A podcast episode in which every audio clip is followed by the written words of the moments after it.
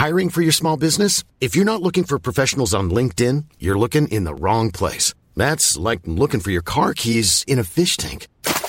LinkedIn helps you hire professionals you can't find anywhere else, even those who aren't actively searching for a new job but might be open to the perfect role. In a given month, over 70% of LinkedIn users don't even visit other leading job sites. So start looking in the right place. With LinkedIn, you can hire professionals like a professional. Post your free job on linkedin.com slash people today. The FT. In this week's show, BP's fourth quarter results. For me, the more interesting aspect of it was really flat earnings in, in the fourth quarter. I thought that was actually very telling. $100 oil. Before the events in Egypt began, prices have been flirting with the $100 a barrel mark, and it's very clear that it's the turmoil in Egypt that sent them up to that level. And China's appetite for unconventional gas.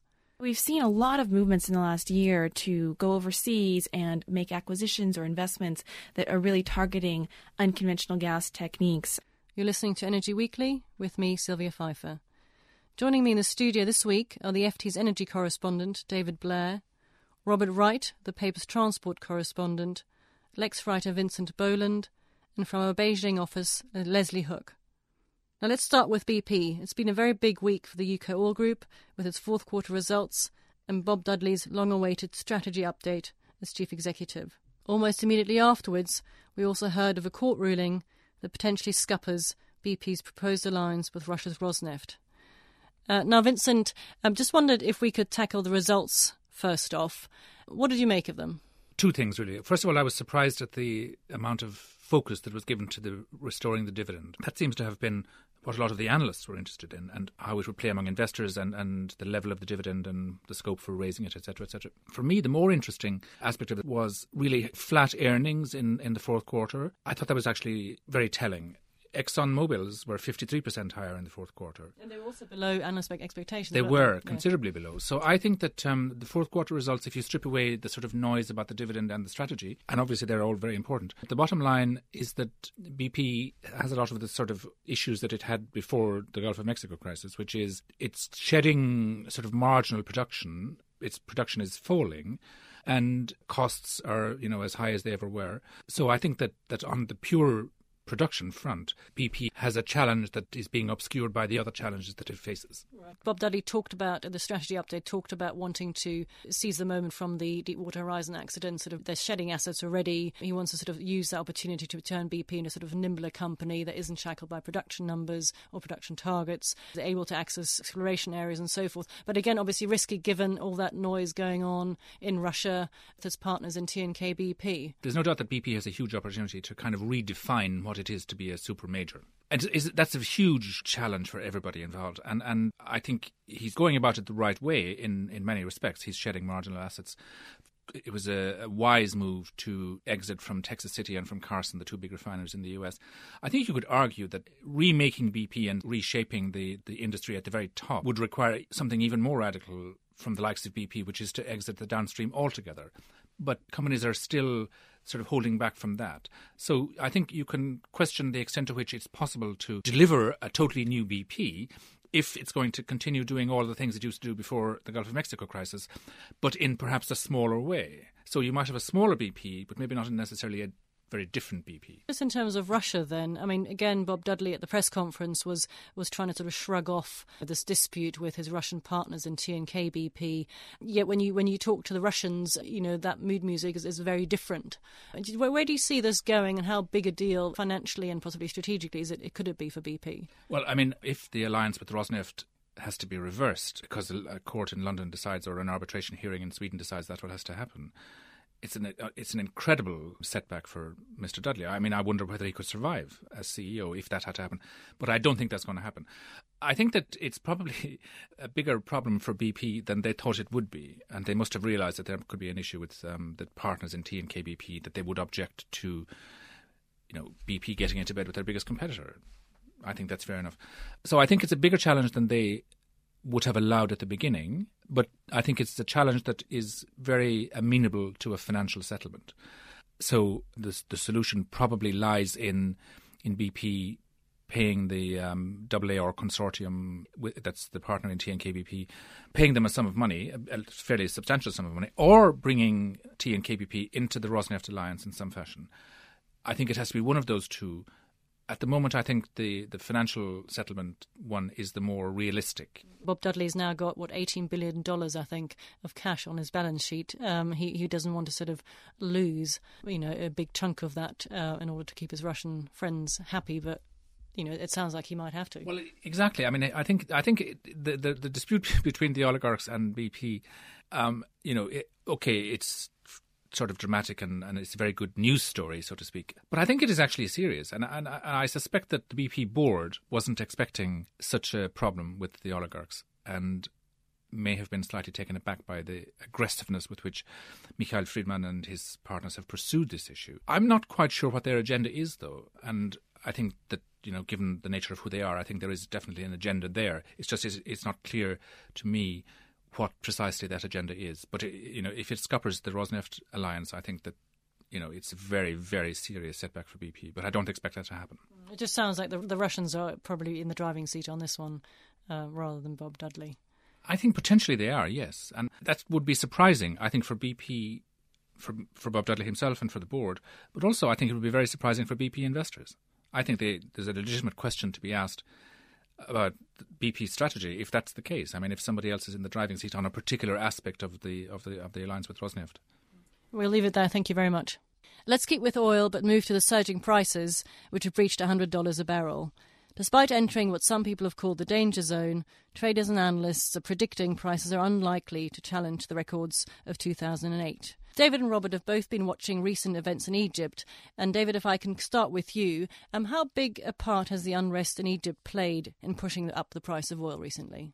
Before the events in Egypt began, prices have been flirting with the $100 a barrel mark, and it's very clear that it's the turmoil in Egypt that sent them up to that level.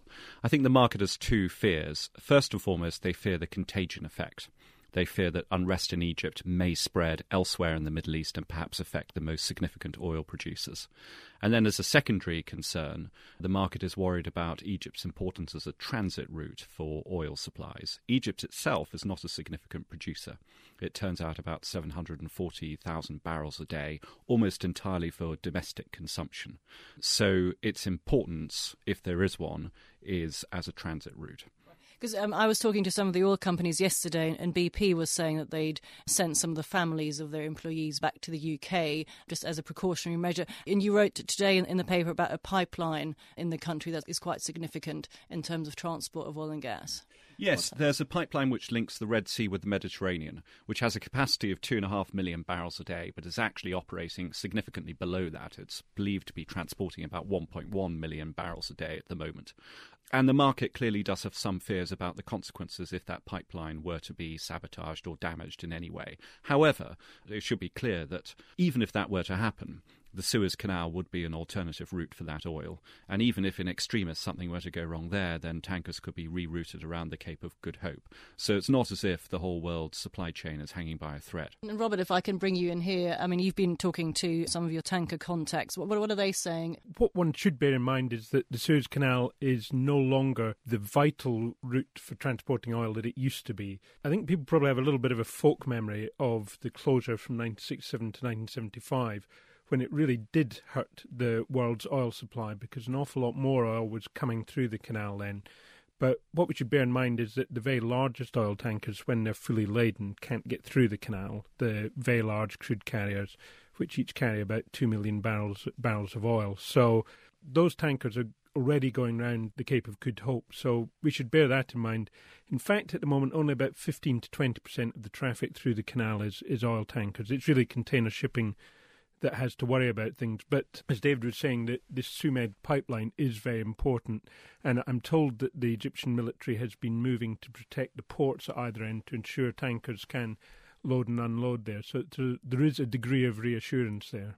And is, is, is there a bit of a sort of silver lining for tankers as well in the whole story? I mean, they've sort of seen their rates drop recently, haven't they? Is this pushing things up or?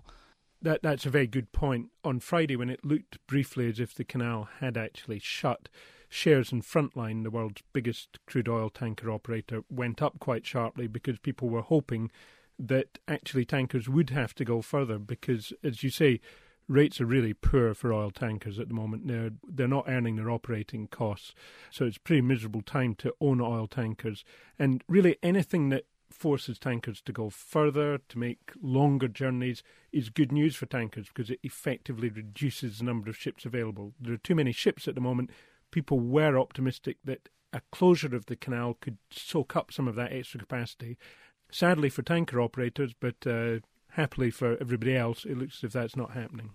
Right. David, just finally, has anything happened to the price at all? I mean, obviously, um, President Mubarak came out late last night and said that he would um, step down at the next election later on this year. Has that changed um, the market at all? No, I don't believe that President Mubarak's announcement changed the market of itself, and prices have fallen. They're, they're just hovering slightly below $100 now. We'll be watching the situation closely. Thanks very much. And to our final topic for today China and the country's seemingly vast appetite for unconventional gas which is also impacting on global M&A figures. We've had quite a few uh, deals recently announced by the likes of CNOOC buying into unconventional gas assets in North America. Now, Leslie, I just wondered if you could talk me through the sort of huge appetite of the Chinese. You know, why are they going for unconventional gas at the moment? Why is that a hot area?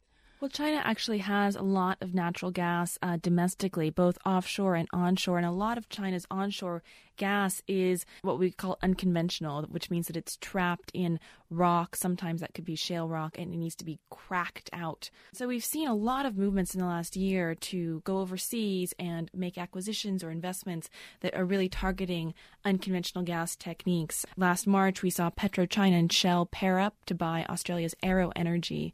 And what's special about Arrow is that they specialize in coal seam gas, as it's known down under, which is gas that's trapped in coal. We also also saw in June CNPC, China's largest producer, signed an MOU with Encana, which is the largest natural gas producer in Canada, to work together on some of their unconventional gas um, deposits. We don't know yet what monetary value that uh, might be placed on that, but there was an MOU there. And then just this week, we've seen another deal between CNOOC and uh, Chesapeake Energy. That's the second deal in the last couple months between CNOOC and Chesapeake. Chesapeake is the leader in the in the U.S. Uh, sort of unconventional gas space, and uh, CNOOC has paired up with them for projects in Texas, uh, Wyoming, and Colorado. Why are they buying all these assets or buying into all these assets in the in, in the US and, and in Australia? Is it because China is looking for resources or access to resources for itself, or is it because they're actually after something else like the expertise uh, in terms of how to do this, which they could possibly then use back home? These recent M&A deals seem like they're more about the technology rather than actually getting the resources back to China. With Chesapeake, for example, Chesapeake Energy, the way those deals are structured, CNOOC will take a 33% stake in the blocks. There are a couple of different blocks under consideration. Chesapeake will continue to operate them, and that will allow CNOOC's engineers and you know project managers and geologists to travel to the U.S., interact with Chesapeake, and just figure out how they're doing what they're doing. I would imagine all that natural gas would probably just be sold into the U.S. market, although I don't know for sure. Uh, we do see some projects overseas where China is trying to acquire access to natural gas, usually in the form of LNG. We've seen investments in LNG terminals all over the world by Chinese companies from Australia to Iran, and that is also a huge uh, trend. And what's happening in, in terms of unconventional gas development in China? I mean, a lot of the um, big oil majors or international oil majors that I talk to, they're all traveling to China. They all want to get access to that, and, and shale gas is certainly something that they do talk about, but we haven't seen any real projects coming up. Is it something, presumably, it's a very sort of long term play? Well, natural gas is kind of the darling of the Chinese government right now because it's cleaner burning than oil and it's available domestically, so it's secure. You don't have to worry about you know supplies being cut off. So there are these huge government ambitious government targets to grow natural gas consumption by like 25% per year from now to 2015. Uh, natural gas has really been focused on by the Chinese government and uh, that's part of the reason why the state-owned oil companies have been responding and doing all these natural gas acquisitions. Domestically in China, um, there are several shale gas projects and coal bed methane projects. However, none of those is on a large at commercial scale yet. Part of that is because it takes time to learn about these new formations and just just do the geological research that's needed to understand how you can tap into shale gas, for example. Part of it is because of the the pricing in China. It still makes unconventional gas a little bit expensive for the Chinese market. And a third factor is pipeline access can be very difficult, which is with gas, you really have to put it in a pipeline. So that can be a deterrent for some of the foreign uh, unconventional gas exports to come into China because they can't always get pipeline access, even if they do find gas. So the regulatory and policy environment has been changing and really improving over the last couple of years. We still haven't quite seen the takeoff in China in unconventional gas that we saw, for example, recently in the US. Thank you very much. And that's all we have time for today. All that's left is for me to thank my guests, David Blair, Robert Wright, Vincent Boland, and Leslie Hook. Energy Weekly was produced by LJ Filotrani. I'm Sylvia Pfeifer. Until next week, goodbye. For more downloads, go to ft.com forward slash podcasts.